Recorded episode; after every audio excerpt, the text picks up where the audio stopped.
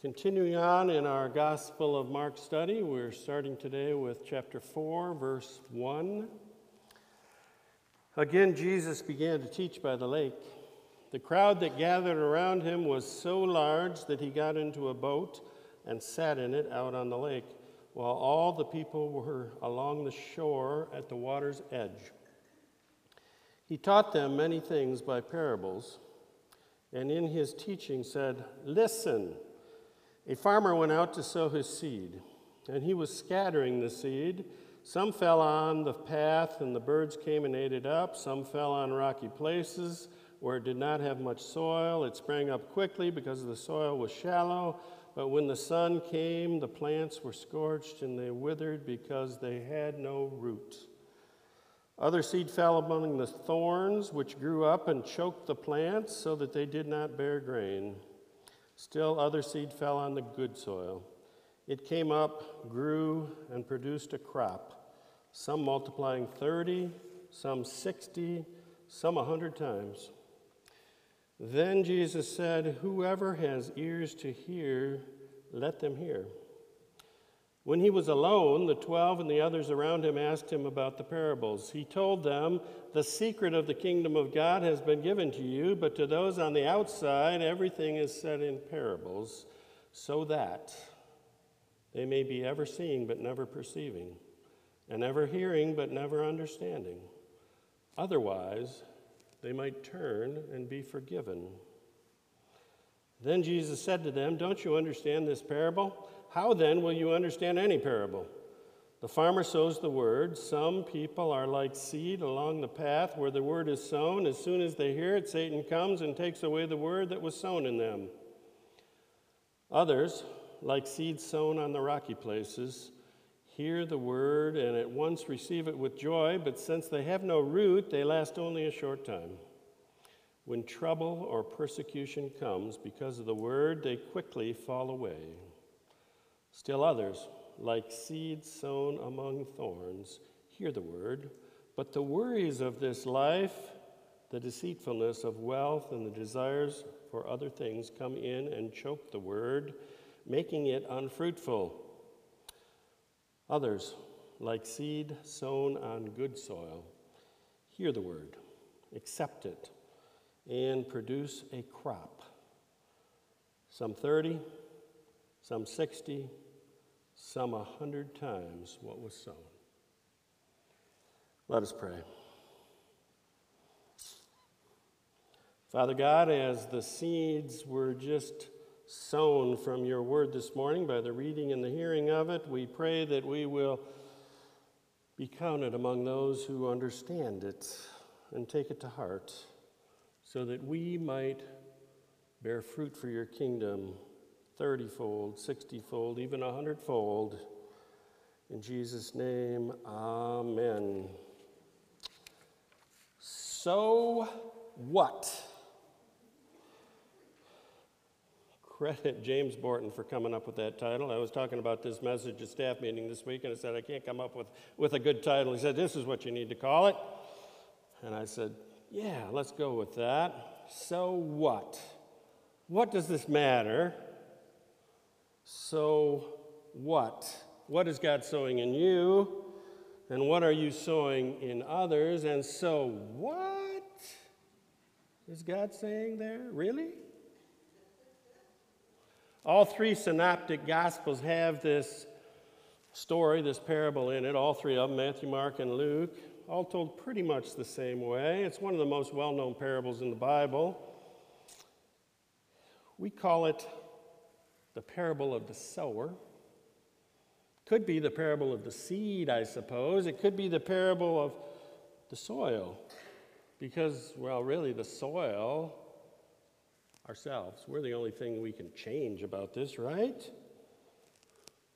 Well, maybe. We'll talk about that. This is an unusual passage. It's unusual that it's even in Mark. There's not many parables in Mark at all. Most of the parables are in Matthew and Luke. And it's unusual that it's explained, at least sort of. Jesus goes on to explain this, doesn't he? There's, that's very rare among parables. And it's unusual in the fact that most of the other parables have some one primary teaching point, and this one has many. Many. And even though it's explained by Jesus, the meaning or the meanings of this parable are certainly not universally agreed upon because did you notice? Everyone is not supposed to get this. That's what Jesus said. Everyone's not supposed to get this. So, what did you say, Jesus? Some people aren't supposed to get this? That blows everything we thought we knew about Jesus in parables, doesn't it? He told them the secret of the kingdom of God was because it was given to you, but those on the outside, I talk in parables, so that they may ever seeing, never perceiving, ever hearing, never understanding, otherwise they might turn and be forgiven. Jesus is quoting from Isaiah there. We learned when we were little tykes that Jesus spoke in parables so that we would understand, right?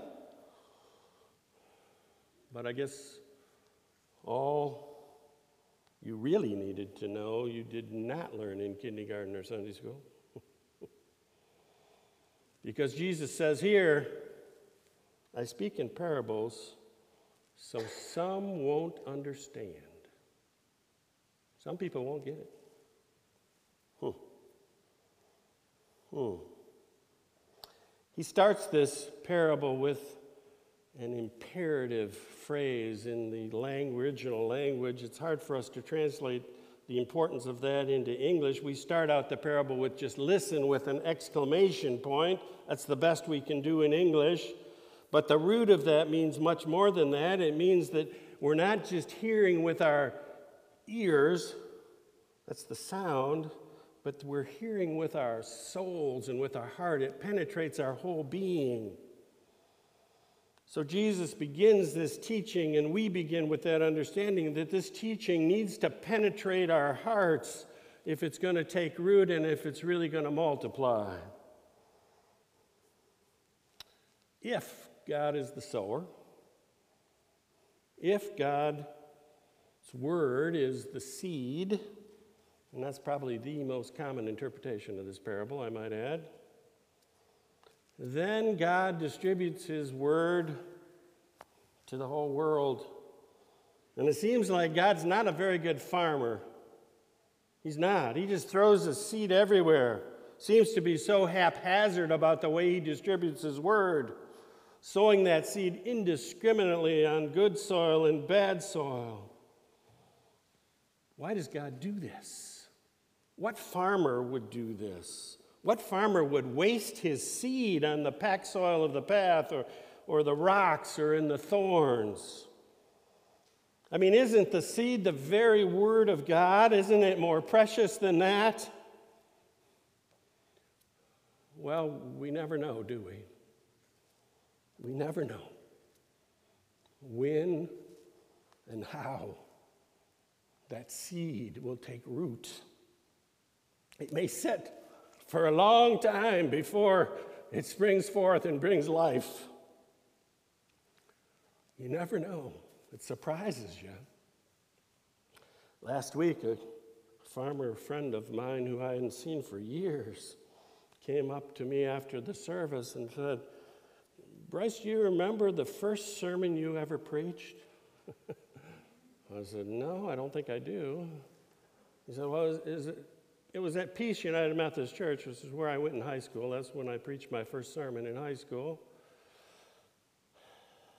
Said it was about a corn seed and how miraculous that corn was. Apparently, that took root, even though I had forgotten it. and it came back years later. And corn seed then and now is miraculous. I remember when I was a farmer, corn seed was maybe, I don't know, 25 bucks a bushel or a bag, and now it's like 300. And it's not really a whole bushel, it's more like 50 pounds or 40 pounds. corn seed is precious, isn't it? And farmers, when they plant that, they place it in good soil. They place it, try to place it perfectly at the perfect depth, at the perfect time of year, the perfect amount of cover with the fertilizer next to it, just in the perfect place.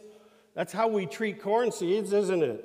They're precious, they're costly, and if we treat them right, they'll return 10,000 fold. But this parable of the sower, this sower just spreads his seeds everywhere. It seems they don't have a fighting chance on the rocks, in the path, in the thorns. Well, that was the reality of farming in those days, in that place, at that time.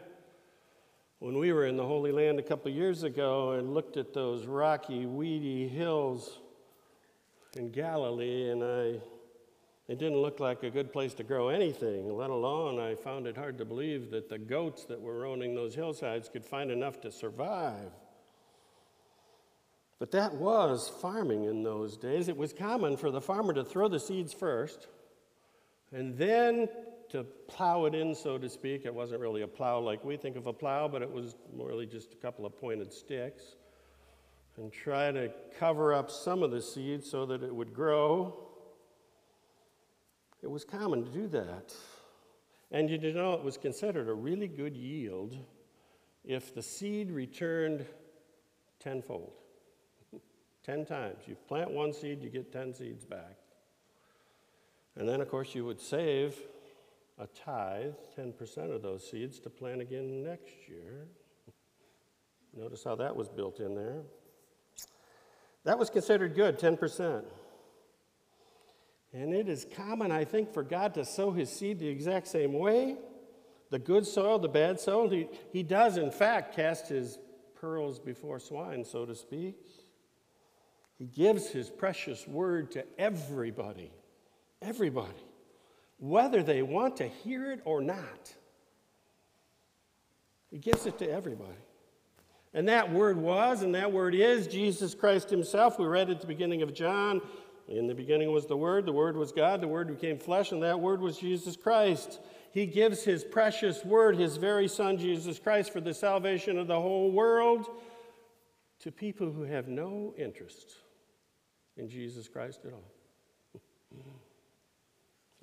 they have no interest. They're not listening with their hearts as Jesus instructed us to do. They're not even listening with their ears. It seems God's word is wasted, doesn't it? But it was, and it is, God's choice to use his word to save his people, to spread it indiscriminately, to save the world, even though not everyone will respond. I said at the time that Jesus told this parable, a tenfold response or a tenfold increase was considered good. But notice in this parable, with God, expect a greater return. 30 fold, 60 fold, 100 fold. The hearer of that parable at this time would have said, Wow, that's a tremendous return. that's a tremendous return. And now the Calvinist side of my brain. I'm not, which, I'm not sure which side that is. I don't know if that's right or left. But the Calvinist side of my brain says that God's sowing is always sovereign as indiscriminate as it may seem to us. God will bring to pass what God would have to come to pass, regardless of where the seed lands. So, what is the point of this parable? if we can't do anything about it, if we can't affect the outcome, well, maybe that classic understanding of this parable is all wrong. Perhaps we Jesus' disciples in this time and in this place, maybe we are the sowers and we are not sovereign like God, that's for sure. We don't know everything. But that makes way more sense to me if we consider the context in which Jesus is first telling this story. Jesus is talking to his, his disciples, the 12 specifically. That's who he's talking to when he's explaining it. He's talking to his disciples. It makes way more sense if we understand it that way. They're the only ones that were meant to get it. They were the only ones that Jesus gave this understanding to. And you know what? That's you and me today. That's us. Sometimes you're going to get things about Jesus Christ and his kingdom that other people aren't going to get. Jesus was telling this to his disciples, I'm sure, to encourage them, because you know he's getting ready to send them out to preach and teach into the world, and they're going to get spit upon, so to speak, and the dust of their feet shaken on. He's telling this to encourage them because he says, Look, guys, I'm sending you out among the wolves, and I need to assure you that no matter how good your preaching and how good your teaching is, sometimes some people aren't going to get it and they're not even going to listen. Jesus is saying, don't expect everybody to get it. Or if they do get it for a short time, to stick to it. Don't expect it, no matter how good your preaching and teaching is.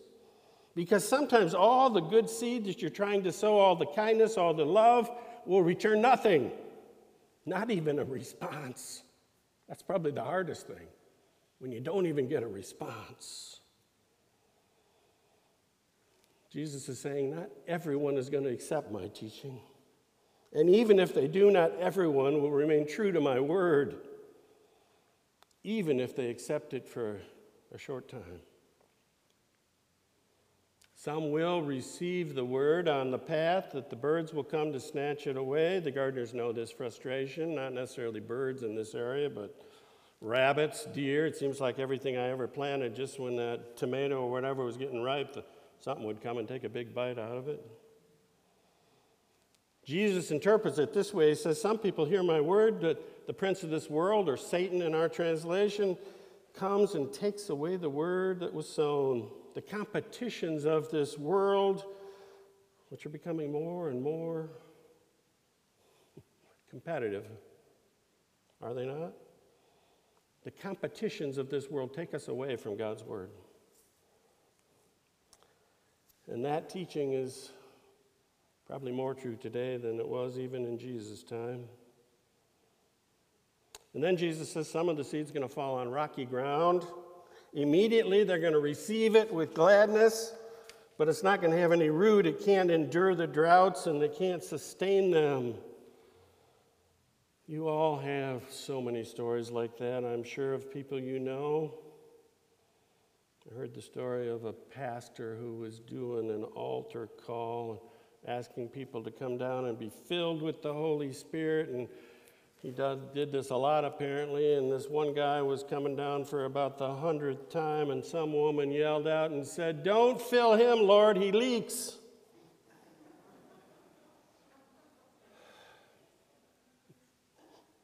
Sometimes we accept the word, we're all excited, and we leak. I got news for you we all leak. We all leak. That's why we Methodists do an altar call every time we celebrate communion. If you truly confess your sins and want to follow Jesus Christ, come on down and receive the signs of His grace. Though some people leak more quickly, that's for sure. Some leak more easily. Some people don't ever want to be filled. There are always those people that respond quickly and easily, but it doesn't last, sometimes not even for a day. I had two friends in college. I had more than two friends, but I had two friends I'm going to talk about. I had two friends in college who were involved in Campus Crusade ministry with me. They were a little older than me and they were mentors to me in that ministry. They led Bible studies and such. I looked up to them. They were awesome guys, men of great faith. I talked to both of them a few years later. One had totally recanted their faith, was not living a Christian life at all, and just given up. The other one became a minister, a Methodist minister, as a matter of fact. In fact, he just retired last year after 35 years in ministry.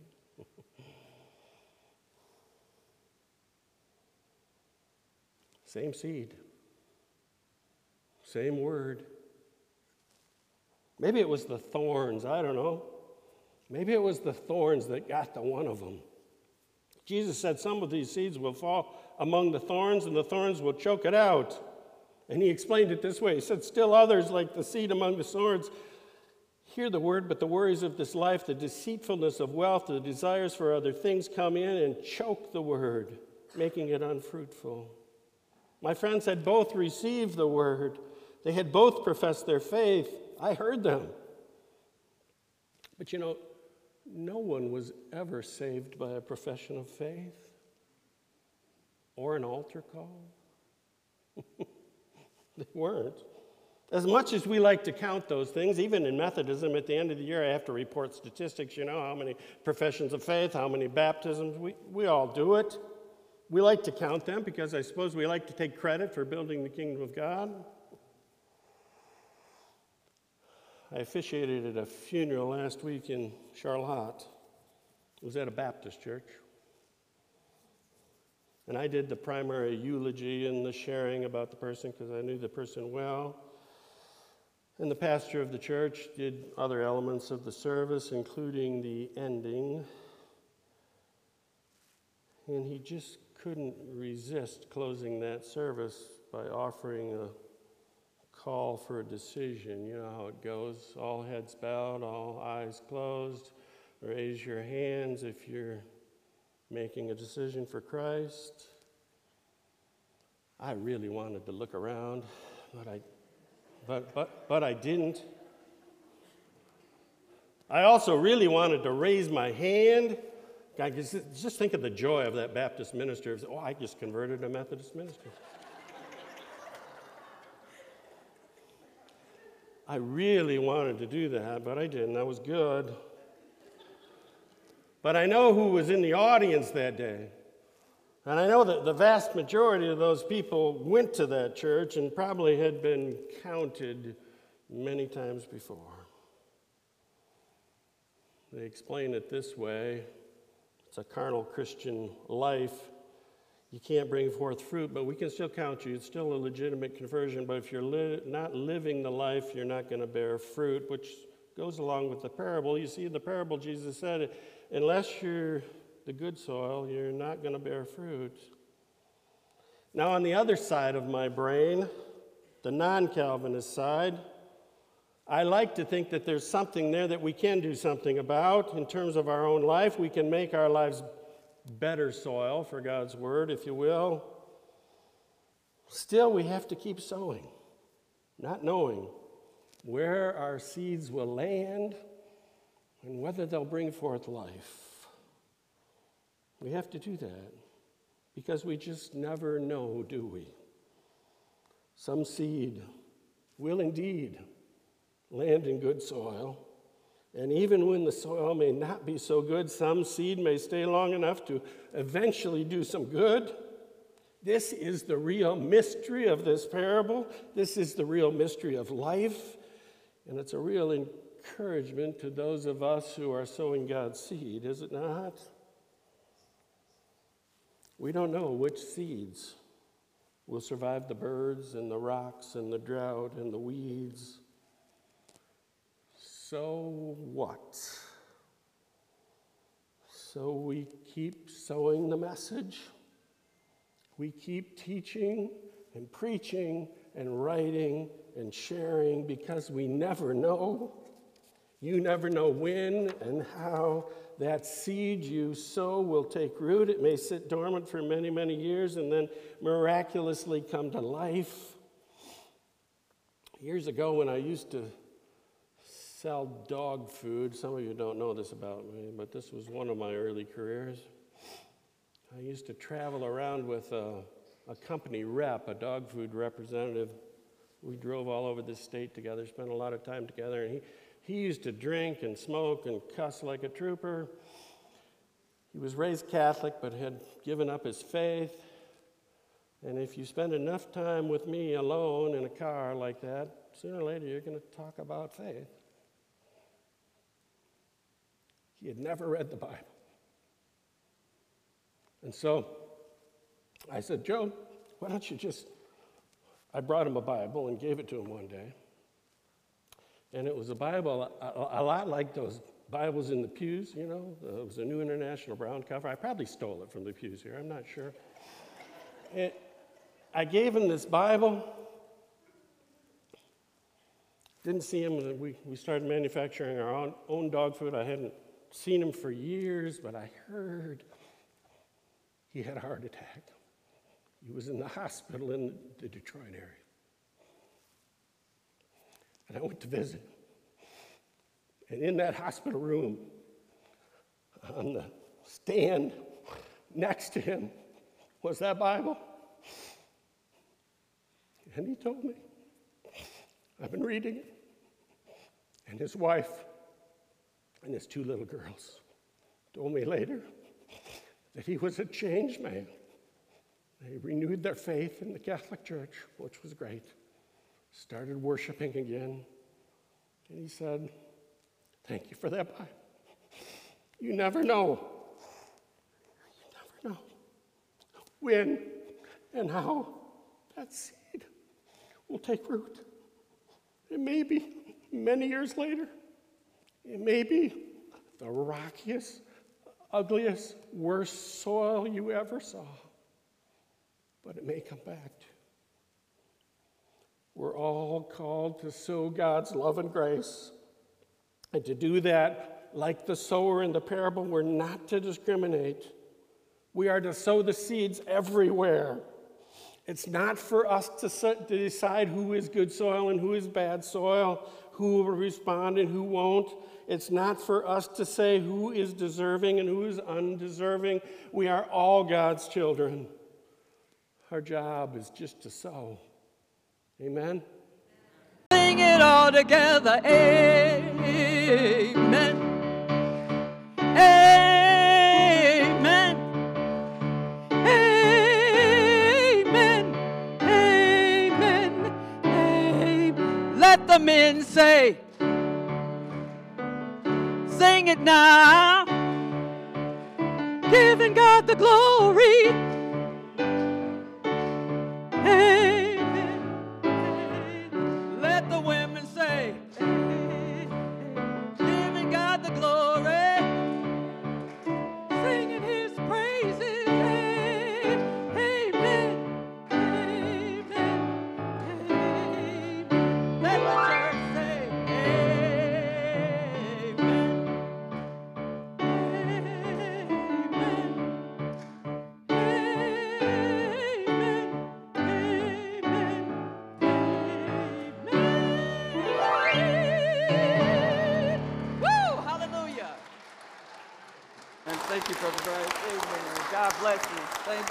Thank you, Desiree and Charlotte, and thank you all for worshiping with us today. Please Amen. have a great week. Go in Christ's peace. Amen. God bless you. Amen.